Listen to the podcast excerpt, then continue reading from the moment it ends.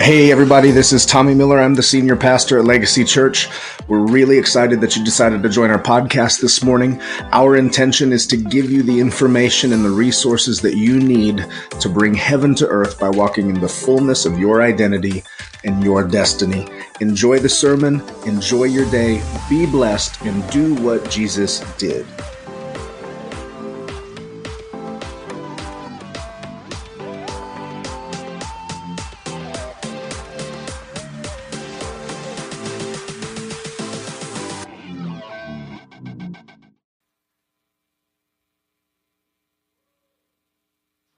She shut me off. I see how it is. All right. Hey, go to the book of uh, Matthew, chapter 28. We are going to kind of take a turn in our Rechurch series. We spent the last four weeks talking about what it looks like inside the church, about relationships, leadership. We've had probably some of the strongest messages we've ever had preached in the last four weeks, right? Kind of cut to the quick. Now we're going to take a turn where we go towards what establishing culture in your city looks like. As a matter of fact, the, the title of today's message is um, Thy Culture Come. Amen? amen? All right. Say amen if you're at Matthew 28. Amen. All right. Matthew chapter 28, verse 18 says, Jesus came and spoke to them, saying, All authority has been given to me in heaven and on earth. Therefore, go make disciples of all nations, baptizing them in the name of the Father, the Son, and the Holy Spirit, and teach them to observe all of the things that I have commanded, with, uh, commanded you, and I am always with you, even to the end of the age. Amen. Ready? You want to pray with me? Father, thank you so much for this incredible morning. We ask that this message comes like a sword, that it ignites fire in the hearts of the hearers, that it transforms us into the image of the beloved Son and that this place be a place where angels freely move to and fro, that the sick are healed, the dead are raised, the anxious and depressed are set free. And Father, we be transformed into the image of your beloved Son. In Jesus' name, everybody said, Amen. Amen. All right, Matthew chapter 28 is called the Great Commission under your heading in your Bible, right? We've reduced it to a good suggestion. Would you agree? Yep, there's a difference between the Great Commission and a good suggestion. But realistically, when somebody's about to leave, oftentimes the last thing that they say is the most important. And this is what he told humanity to do. There's two problems with this passage. One problem is that we've reduced it to a suggestion from a commission. The second one is we don't understand it.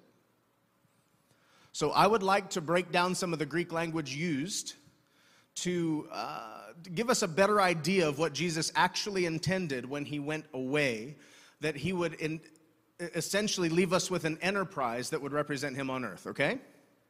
All right, so um, I want to recognize some folks in here. David Tilden, would you stand?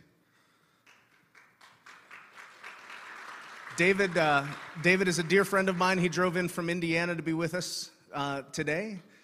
And uh, yeah, he's super accomplished guy. He's working in ministry over in Indiana and uh, it's an honor to have you. I can't believe people drive from states away to come be come hang out with us.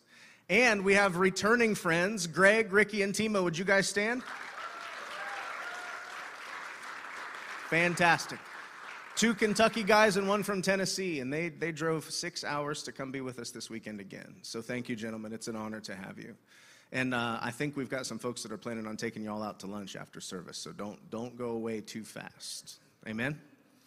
All right, so one of the things that we are, are regularly regarded for is not just our teaching, but our culture. Do you realize that if you have good teaching in bad culture, that's actually one of the, the recipes for disaster? That's what spells hypocrisy, right? When you say good things and then you can't back it up in a lifestyle that actually reflects the theology that you carry. Revelation without revolution is hypocrisy. Make sense? So when Jesus was giving the Great Commission, he asked us, let me, let me break it down here. All authority has been given to me in heaven and on earth. Go therefore and make disciples of all nations. Now, if, if you're like me, most people have been taught that making disciples of all nations has something to do with sitting down at a coffee shop and going through a discipleship packet, right? This is a much bigger picture. And we have to understand the purpose of the local church and the, the origin of the local church to be able to justify a passage like this because the local church wasn't here to make converts, it was here to change the world. So if you reduce discipleship to making converts and you don't change the city that the converts live in, you're not actually accomplishing what Matthew 28 demanded. Right? So the word nations was the Greek word ethnos. And in zero of the definitions of the Greek word ethnos did it have anything to do with people, individuals. It had everything to do with people groups or regions. You understand the difference? So the difference is, is you and I sitting down and, and coming to an agreement with the same information. That would be what normal discipleship looks like. But discipling nations or making disciple of, disciples of all nations is actually changing the, the prevailing culture of the region that you live in so that, that the way people function in the most mundane of circumstances looks like the culture of heaven and the nature of Jesus, right? So that's much different. So, if we're responsible to make disciples of all nations, we have to recognize the ethnos or the metron that you and I have responsibility over. Okay? Can I give you a background of the local church?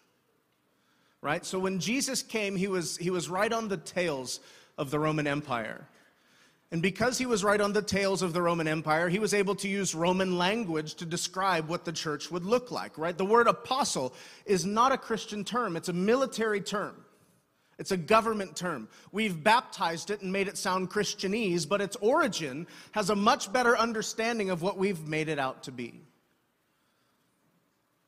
The term church is not a church term, it's a government term. So when Jesus was teaching and he was using language like ecclesia, church, and apostolos, apostle, all of his hearers would have understood that he's not here to establish a religious organization. He's here to topple a government and establish a new one. Right? Thanks, Keith. My preaching is much better than your responses this morning. I highly suggest you wake up. So when Jesus looked at his 12 teenage followers, he said, You're my disciples, right? And, or excuse me, you're my apostles. And they would have understood that the responsibility of an apostle was somebody that came from the kingdom. They were placed in the colony, and their leadership was, was set forth to be able to make the colony look just like the kingdom. Does it make sense? Matthew chapter 6 says, How, how should we pray? And Jesus says, You should pray like this. Our Father that's in heaven, hallowed be thy name. Thy kingdom, right, on earth as it is in right? So this makes sense. If we put all of these pieces together, we realize that the intention of the local church is onefold. It's to create human beings that look like Jesus so they can create a creation, so they can govern a creation that looks like heaven. So when he says, make disciples of all nations. He's not saying sit down at the coffee shop with a little teaching packet. He's saying you literally have to conjure up a lifestyle. You have to create a community that looks on earth as it is in heaven, so then that community can permeate every aspect, every element of what it, of what it has, uh, what's the right word? Influence on. It's its metron. I'm trying not to use Greek words because we don't speak Greek right? So you come to the church for one reason it's not to have your needs met, it's not to have your ears tickled, it's to be conformed to the measure of the stature of the fullness of Christ. And then the measure of the stature of the fullness of Christ is sent out to make disciples of all nations, to change ethnos, to change metrons, to change people groups. Does this make sense? Right? So we have amazing teaching here. Our teaching is listened to on six continents by thousands of people. But the people that come visit, their response isn't about how good our teaching is. They come here because our teaching's good. They come back because our culture's good. Amen? When Thomas asks Jesus to show him the Father, he says, If you've seen me, you've seen him. That should be the minimum mandate for the local church, right? So I'm, I'm simply going to introduce, uh, honestly, like a really palatable and very, I don't know, tangible way for us to be able to govern culture. First, I want to make a distinction. So, Matthew 28, uh, make disciples of all nations, baptizing them in the name of the Father, the Son, and the Holy Spirit. And then Jesus says something, again, that we always get mistaken. He says, Teach them to obey everything that I've taught you. Okay, so we think that means to teach people to obey, to teach people to behave, right? Jesus didn't teach the law of Moses. Jesus taught the culture of the kingdom. As a matter of fact, 90% of Jesus' teachings began with the words, the kingdom of God is like, right? So he's not telling you to teach people how to behave. He's, he's telling us to carry the message the kingdom of God is like. Like when you are confronted with a cultural issue, when something is literally deteriorating society, your responsibility is to introduce a new cycle from heaven that would counter that cycle. How about this? Unforgiveness and bitterness. If you offend someone and you retaliate, you actually just bear the name that they just offended you with. You become what you were called. Right? You're a jerk. Okay, I'll prove it. right? There's, there's a, an ecosystem that revolves around worldly thinking that doesn't allow us to step into heavenly realities. But when you're met with offense and then you do good to both the good and the evil, you send rain on the just and the unjust, there's nothing that your offender can do. It actually, it actually awakens the conscience of your offender. Right? We see Stephen do this with Paul. Paul's consenting to his death. Paul is consenting to Stephen's death, and Stephen says, Father, forgive him. He knows not what he does, right? And then Paul gets converted on the road to Damascus. He experienced a culture that was other than the culture that he was familiar with. Right? When somebody's offended, they forgive. It's much different, right? I'm going to get off, off the beaten path here if I don't if I don't hurry. Okay, so um, ethnos is a multitude associated or living together. We have to ask ourselves a few questions about this passage and answer them accurately. What was everything that Jesus taught? Right? If we're supposed to teach everybody what Jesus taught them, then what did Jesus teach them? He taught them what heaven was like. Who are, or better yet, what are we supposed to be discipling? Are we supposed to be discipling individuals? Or are we supposed to be discipling metrons? Metrons, right? You're supposed to change cities. Now, one of my my favorite passages. It's really long, so I'm not going to make you go there, is Acts chapter 17. Acts chapter 17 is where the disciples were referred to as those who turned the world upside down. Right? That sounds like one of those, like, just you have nothing better to say. Like, you know that they made an impact, you know that they made a big difference. But these guys chose their words very succinctly when they were saying these guys turned the world upside down because the word world was the Greek word, help me. Way to go, guys. Cosmos. And it was just the arrangement on how things work. It was a harmonious agreement, it was a contract. They turned our culture upside down. Right? That's, that's what these people were accusing the disciples of. How would you be, like to be accused of turning the culture upside down. When you're hated, you love, right? When you're accused, you forgive. When you're offended, you get it, right? But here's what I love, right? So, culture, that, like, I just want to put this in, in the context of government. They were accused of turning the world upside down, and the way that they rebutted was by saying, There's a new king. His name's Jesus. Right? So, G- Christianity wasn't a religion that was trying to replace other religions. Christianity was a government that was trying to topple systems. Get it? It's much better that way. So, when Jesus said that he had apostles and he was going to establish churches, he was literally saying, I'm going to put courthouses in the middle of each city. And they're going to be led by apostles, and those apostles are responsible to train leaders, and those leaders are going to bring about the culture of heaven. So that when the king comes and visits, I don't know if you know this to be true, but this is how it worked if Rome were going to conquer a new colony, the colony would be, there was an ecclesia established in the colony. And the function of the leadership in the colony was to make the colony look like Rome. And they wouldn't call the king to come check it out until they had turned the colony into a Roman citizen, or excuse me, Roman city. So the king didn't want to see a colony that didn't look like the kingdom. You get it? You get it? So, the church, it's very possible for us to be enamored with things that are good that aren't right. Right? We can have all the worship services and Bible studies, and, and I mean, there's ten thousands of, tens of thousands of people sitting in one church right now, and the city doesn't look any different. And I think maybe if they had the right goals or the right intentions, things would change. Right? Okay, so I've got five points for you.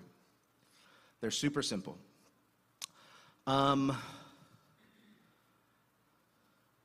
five points regarding how you can be intentional about changing culture.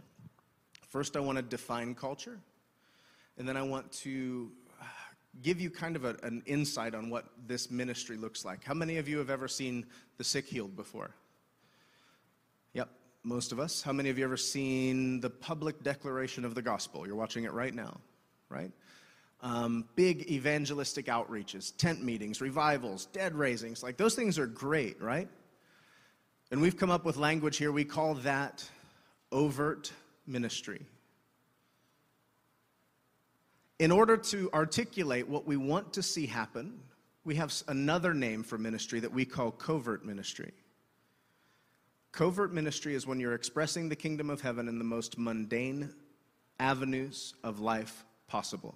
Okay, when I say mundane, I just mean they're not flashy, they're not showy. But if you raise the dead and heal the sick but don't love your wife, it's going to be an area of hypocrisy and confusion for people right?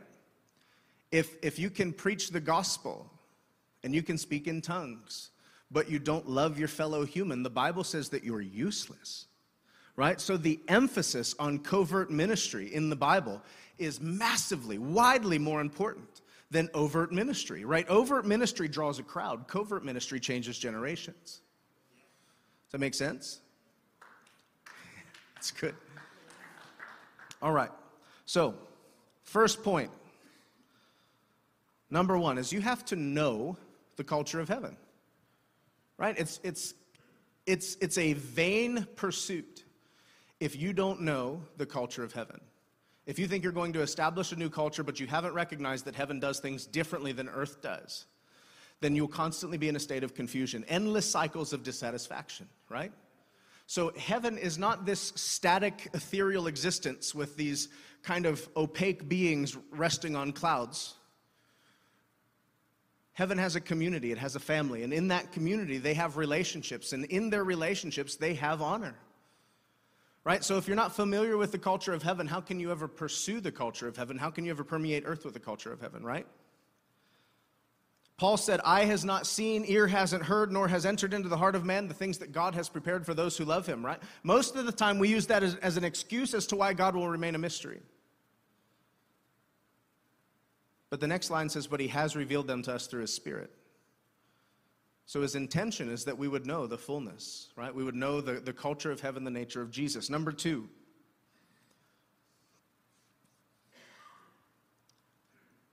After being confident that you know your culture, you have to choose to model your culture.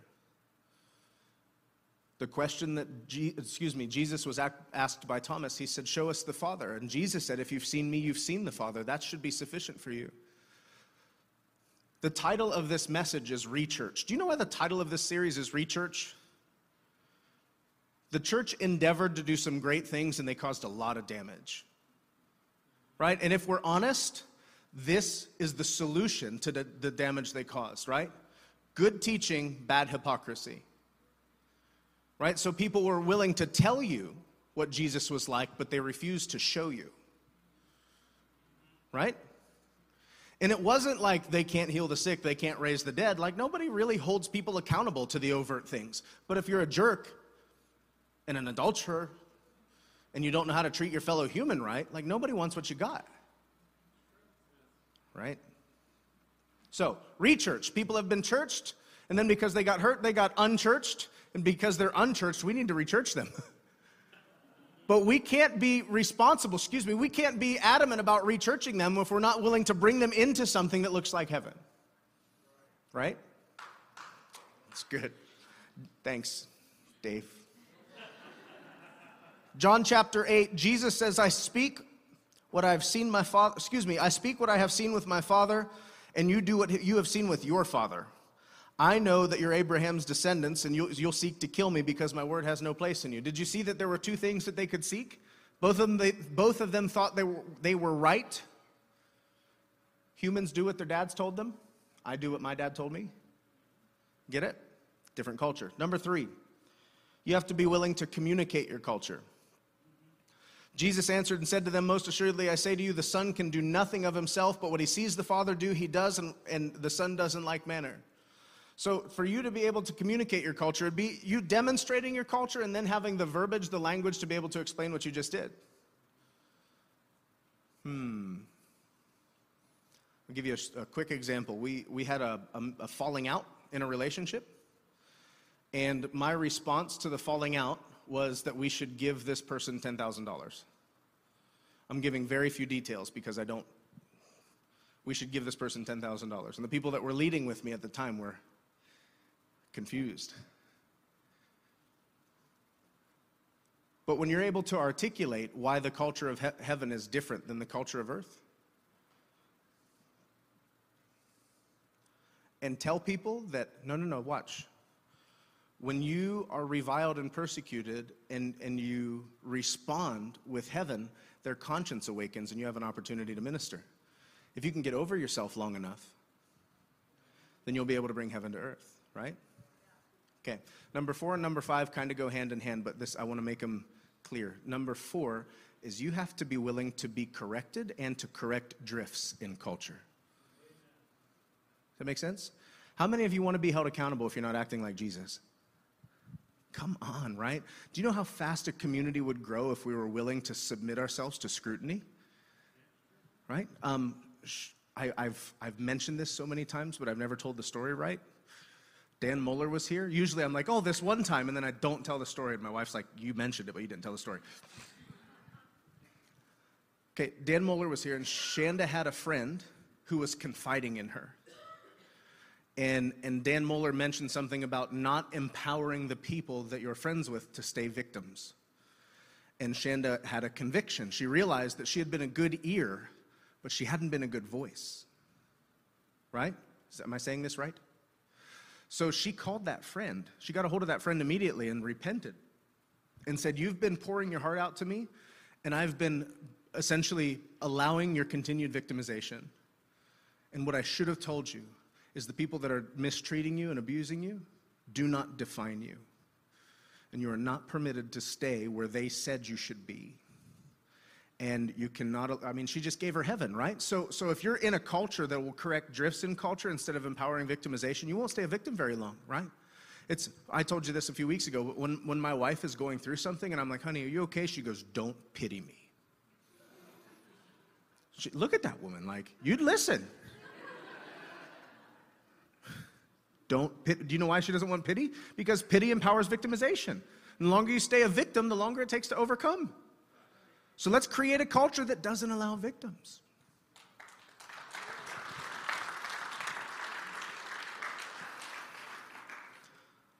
Okay, number five. Guys, you'll have to f- forgive me. Miss Shanda, Larissa needs to see you in the lobby just for a quick moment. Okay? Number five is you have to celebrate your culture. In Luke chapter 15, it showed that when the Father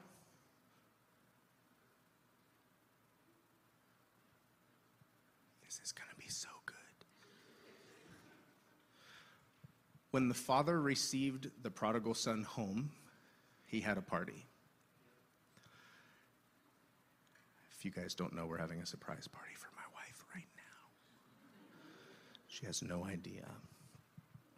So the message will be continued next week.